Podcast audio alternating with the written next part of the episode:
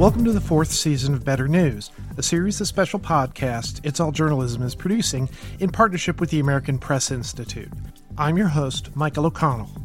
Better News offers strategies and case studies to help transform newsrooms. The effort is fueled by the American Press Institute and the Knight Lenfest Local News Transformation Fund. The goal of this podcast series is to highlight some of the useful research the American Press Institute has published as part of its Better News initiative. Media critics often fault the news industry for only covering bad news. While William Randolph Hearst may have coined the concept, if it bleeds, it leads, that sentiment is not shared by those journalists working hard to make sure the community they're covering is a better place for their audience to live. The Arizona Daily Star recently flipped the narrative and added solutions oriented reporting to its coverage rather than focusing solely on the problems of the community. Better News recently published a case study by editor Jill Jordan Spitz and solutions reporter Caitlin Schmidt about the Star's solutions oriented reporting. And Caitlin's here to talk to us about it. Caitlin, welcome to the Better News Podcast. Thanks so much for having me. So, tell me a little bit about yourself. What got you interested in journalism and, and how'd you end up at the Arizona Daily Star? Yeah, I definitely um, did not have a linear path to journalism when I first moved out to Tucson in 2003, I went to and graduated from nursing school and quickly found out that career was not a good fit. So a friend of mine said, Hey, you should come work with me at this restaurant. You'll make even more money waiting tables. And she was absolutely right. So I spent a fair amount of time bartending and waiting tables and knew that that was not a career and was not sustainable. But the one thing I really liked about it was connecting with my customers and talking to them and learning their stories and the fact that the news is always around you in the restaurant industry. There's a TV on with news, there's papers all over the place. So it seemed like a pretty logical step to go to journalism school. I had big dreams at first of uh, graduating and ending up at the Washington Post, but I did an internship right before my senior year at CNN, writing for their digital features desk. And it was so hard to live in a community and not report on that community. So I realized local news was where I really wanted to be. I had been apprenticing at the Star previously, and when I came back, I told them I wanted to work there and have been doing so ever since. Well, good for you. To be honest, you're the fourth person I know who was a worked in, as a waiter, waitress, or bartender and got into journalism. So I guess that's a that's a well worn path. and it really prepares you. you. Yeah, yeah for, for all the reasons you give. So tell me about the Arizona Daily Star. What type of paper is it? You know, how's it perceived in the community? So, the Arizona Daily Star, we serve Tucson and surrounding communities, and we're the largest news gathering organization in Southern Arizona. We've been publishing since 1879. We have a couple different sister publications. One of them is co- called La Estrella, and that's for our Spanish speaking audience. And then we launched a couple years ago another product called This is Tucson, and that really focuses on all things fantastic and lovable about Tucson. So we are trying to reach as many folks as we can, uh, whether they be younger or older, English or Spanish speaking. We want to talk to them all. I think on an earlier episode of Better News, or maybe our sister podcast, It's All Journalism, we did interview a reporter, or actually an editor at La Estrella, but anyway, it's an interesting community. So, you know, you did this case study for Better News. What was the problem you were trying to solve? So, our newsroom, um, like most newsrooms, has gotten smaller over the years, especially the last decade. And we really had chosen to prioritize investigative and watchdog reporting. And that all went really well. We thought, you know, it was going great. We were really proud of the work we were doing. But when Jill, my editor, was speaking at a retirement community a while back, somebody asked her, Why do you hate Tucson? And it occurred to her at that point that a lot of people thought that our coverage was skewing too negatively. So instead of cutting back on that investigative reporting, because that is such an important part of a news organization, we decided to turn to solutions to kind of balance the scales. So that was the impetus there. That's an interesting, usually it's not that so plain and, and it's nice that you reacted to somebody giving you constructive criticism. Yeah. as opposed to we're going to do what we're going to do who cares? But recognizing that what you're producing was value but maybe the way it was presented or, or the way you incorporated it in, into the reporting that you were doing. So had you had any experience in solutions journalism before this Yes, mostly in the project form. So we had partnered with them for several projects over the years. Some of my colleagues did a large multi state project about foster care system. There was another project about the future of our Air Force Base. And then in 2019, I did my own solutions project about the state of Title IX in university athletic departments and explored who was doing it better than the University of Arizona at the time. So we we knew about it. And in my recent reporting, kind of before we made it an official beat, most of my stories were kind of solutions oriented anyways. Tucson is a community of fixers. I think we as a country and as a city are in the middle of several crises, housing, substance use, and our local governments have been really proactive about trying to fix these problems by inviting in community groups and other organizations. So by the time I would get to an issue to start writing about it, the sources that I would talk to always were ready to tell me, and here's what we're doing to fix it. So it kind of was happening already. Taking a solutions journalism approach and developing a beat, how is that different than what like a, a normal reporter is supposed to do about covering a story? Yeah. So, I mean, my beat is everything, which is really exciting. I've written stories about housing, the criminal justice system, environmental issues. I really the entire newsroom. So instead of focusing on on a specific beat, I get to cover everything. And instead of focusing my stories on the problems themselves, the narrative really shifts to the solution to the problem. Of course, we talk about the issue, but you know, the ratio is much different in solutions reporting. Now, I know you mentioned a couple of stories in there. Can you give me an example of how you would incorporate or how you have incorporated solutions journalism in the way you're doing your reporting? Oh, yeah, absolutely. Um, I've been writing a lot about housing lately. You know, the housing crisis is hitting everywhere. We have so many more unhoused individuals in Tucson, and the number is going up weekly, daily. But instead of focusing our reporting, my reporting on this problem is bad, it's getting worse. I am going out in the community and talking to groups about what they're trying to do to help.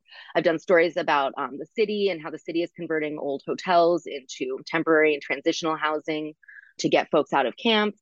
I've done a couple different stories about nonprofits that are trying to build tiny homes for specific populations, foster kids aging out of the system, transgender women of color, one of our other reporters did a project on, you know, what is the solution to the housing crisis? What are some of the ways that we can bring affordable housing back? So, you know, instead of dwelling on the issue, we're really tapping into what folks in our community and beyond are doing to help other people overcome that issue.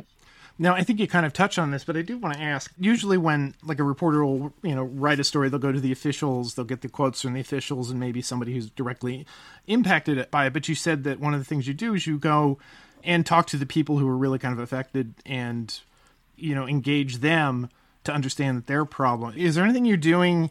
You know, I've talked to other people who use solutions journalism where they'll for example, they'll have a, you know, I'm going to be setting up a table at the the school board meeting, outside the school board meeting. You can come meet me, or mm-hmm. you hope host some kind of place where people can come up and talk to you about a, a particular problem. Have you done anything like that? Oh my goodness, yes, a ton of it, starting almost from the very beginning.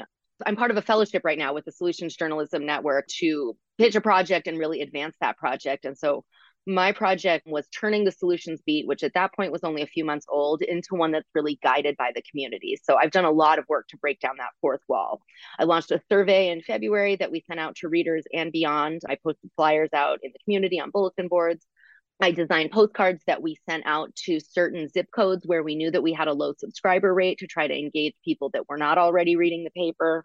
And then I set up at events as well. We have a huge festival of books in February that comes out for two days, and I had a table the whole time. And people really loved meeting and talking to a reporter and and being able to tell somebody about the problems that they were facing and that they wanted to know how to fix. So I've done a lot of that. We also did a community listening session over Zoom, and I got 30 people to commit two and a half hours on a Saturday morning to having deep, nuanced discussions about the kind of solutions that they wanted to see us report on.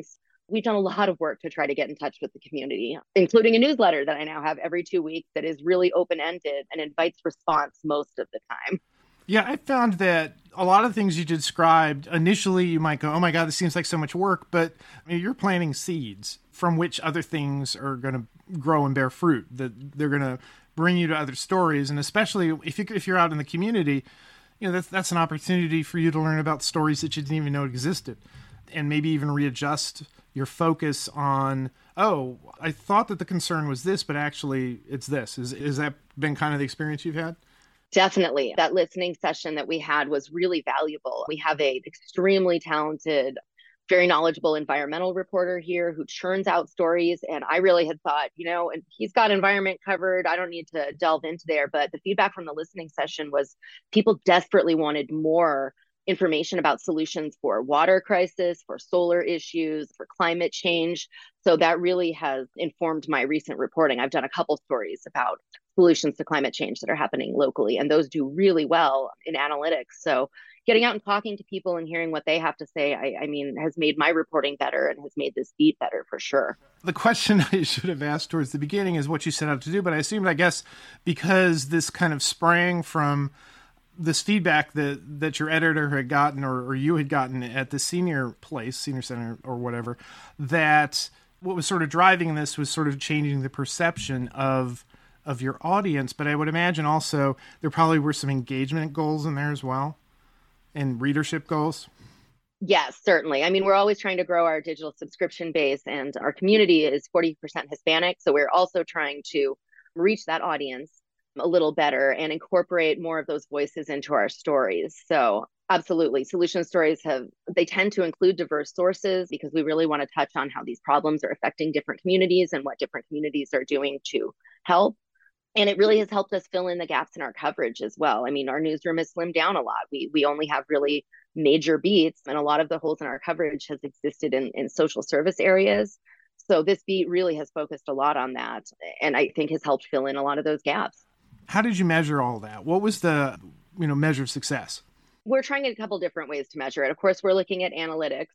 That doesn't mean that if a story on a particular topic is performing poorly, we're not going to write about that anymore, but it does help us see what people are really responding to, as well as time on page. I don't tend to write short. Most of my stories are really long, and it's nice to see that people are hanging in there and reading all the way to the end, which is where we have those really valuable resource boxes about how they can get involved. I mean, we're also talking to people. The survey has been really helpful. And I have to say that it's quite rare that I publish a story and don't receive an email from a reader wanting to engage with the work. Those little boxes that we have with the stories on how to get involved actually came about because for the first few, we weren't doing that. And I was getting flooded with phone calls and emails from people that wanted to volunteer or donate or help this group in some way. So I just decided to cut them off at the pass and put all that in the story already. So is there anything that you've done that hasn't worked well or that you haven't had sort of a, a 100% positive outcome from? I mean, you know, I think we, I would love to have gotten, you know, thousands of survey responses instead of hundreds, but I think that's just the nature of surveys and we only launched one it's probably time to come back and, and launch another one and maybe make it a little shorter and try to hit up a different audience. But I really feel like we've been successful in a lot of what we've been doing. Part of my fellowship is also to train other reporters in the newsroom. And we have a couple of reporters that really have gotten excited about this kind of reporting and really have embraced it. So I think a lot of what we're doing is is working really well and we've had so many unexpected responses I, I really didn't think the level of engagement would be as big as it would was at first. And that made the decision to break down that fourth wall really easy. Once people wanted to talk to me well oh my gosh of course i want to talk to them as well. It's a lot easier when you have somebody who's enthusiastic or at least interested in, in giving you their time uh, it's we've all been in that position where we've had a source that just didn't want to talk to us. So you know, I know we talked about you know the measurement and also how things worked and and sort of the feedback and engagement you got. Can you point to any things in the community that have maybe changed from this approach? The one that I'm really excited about, one of the stories that I wrote about last year was a nonprofit that's trying to build tiny houses. That's been going on for Tucson for almost a decade, and nobody has successfully gotten a tiny house village off the ground. But this one seemed really close. They had a really good plan. They had already engaged a service provider to provide on site wraparound services once it was built. They already had an order in for the pallet homes. The only thing that they didn't have was land. And so we wrote this story about it. And a few days later, somebody came forward with a several acre land donation that they can use rent free for several years. So we have land now. And that just felt great that somebody read that article and passed it on to their loved one and up came that land. So, I mean, it's really nice to know that, that you're affecting change. Yeah, it's one of the reasons why so many of us are, are still in journalism is that when we do see those things happen, they're just such, you know, you feel good to be part of that process that you're making a, a positive change. And here we are with solutions journalism, which, like from step one is we're looking to report on stories that are going to benefit people and that are going to that people want to see addressed. So I know you kind of described your method. How do you begin a, a solutions journalism story? So I always keep those four pillars in mind that the stories are supposed to include, which is the response, the evidence that the response is working, insight that could help others, and barriers.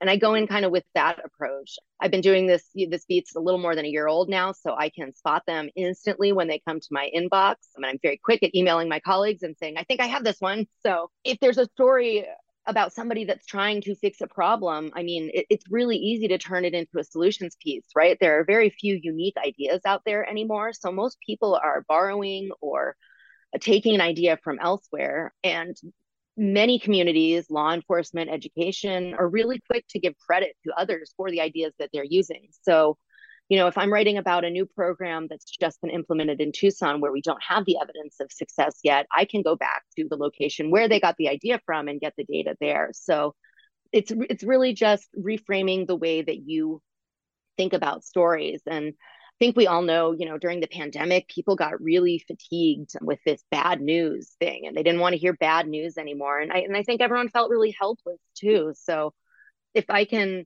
give them a little bit of, of spark about something they can do to help an issue that is just too big for any of us to handle on our own, like climate change, that feels a lot better than kind of beating people over the head with this insurmountable issue.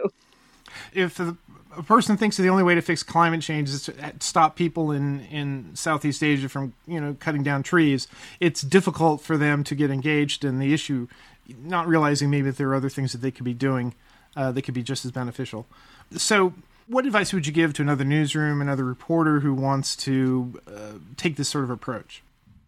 I mean, breaking the fourth wall, I think, has been so valuable for us. Using it as an opportunity to engage with readers and people that aren't yet our readers, I think that has really helped guide our decisions in coverage. I would suggest everybody do that. Um, you know, we don't have to be this monolith that sits separately from the society we write about. We are people just like the folks that we write about, that we share in our TV stories. I mean, there's no reason we can't engage with them. So I would suggest that. And then these solution stories don't have to be big project stories. You know, it doesn't have to be a trend story about climate change as a whole. It really can be about one person in their own backyard who's working to change this issue, as long as you hit most of those four pillars. So, I mean, I think because there has been so much like large scale solutions work, a lot of it is in the form of projects. I think sometimes newsrooms, especially smaller newsrooms, feel like that's something that they can't build in.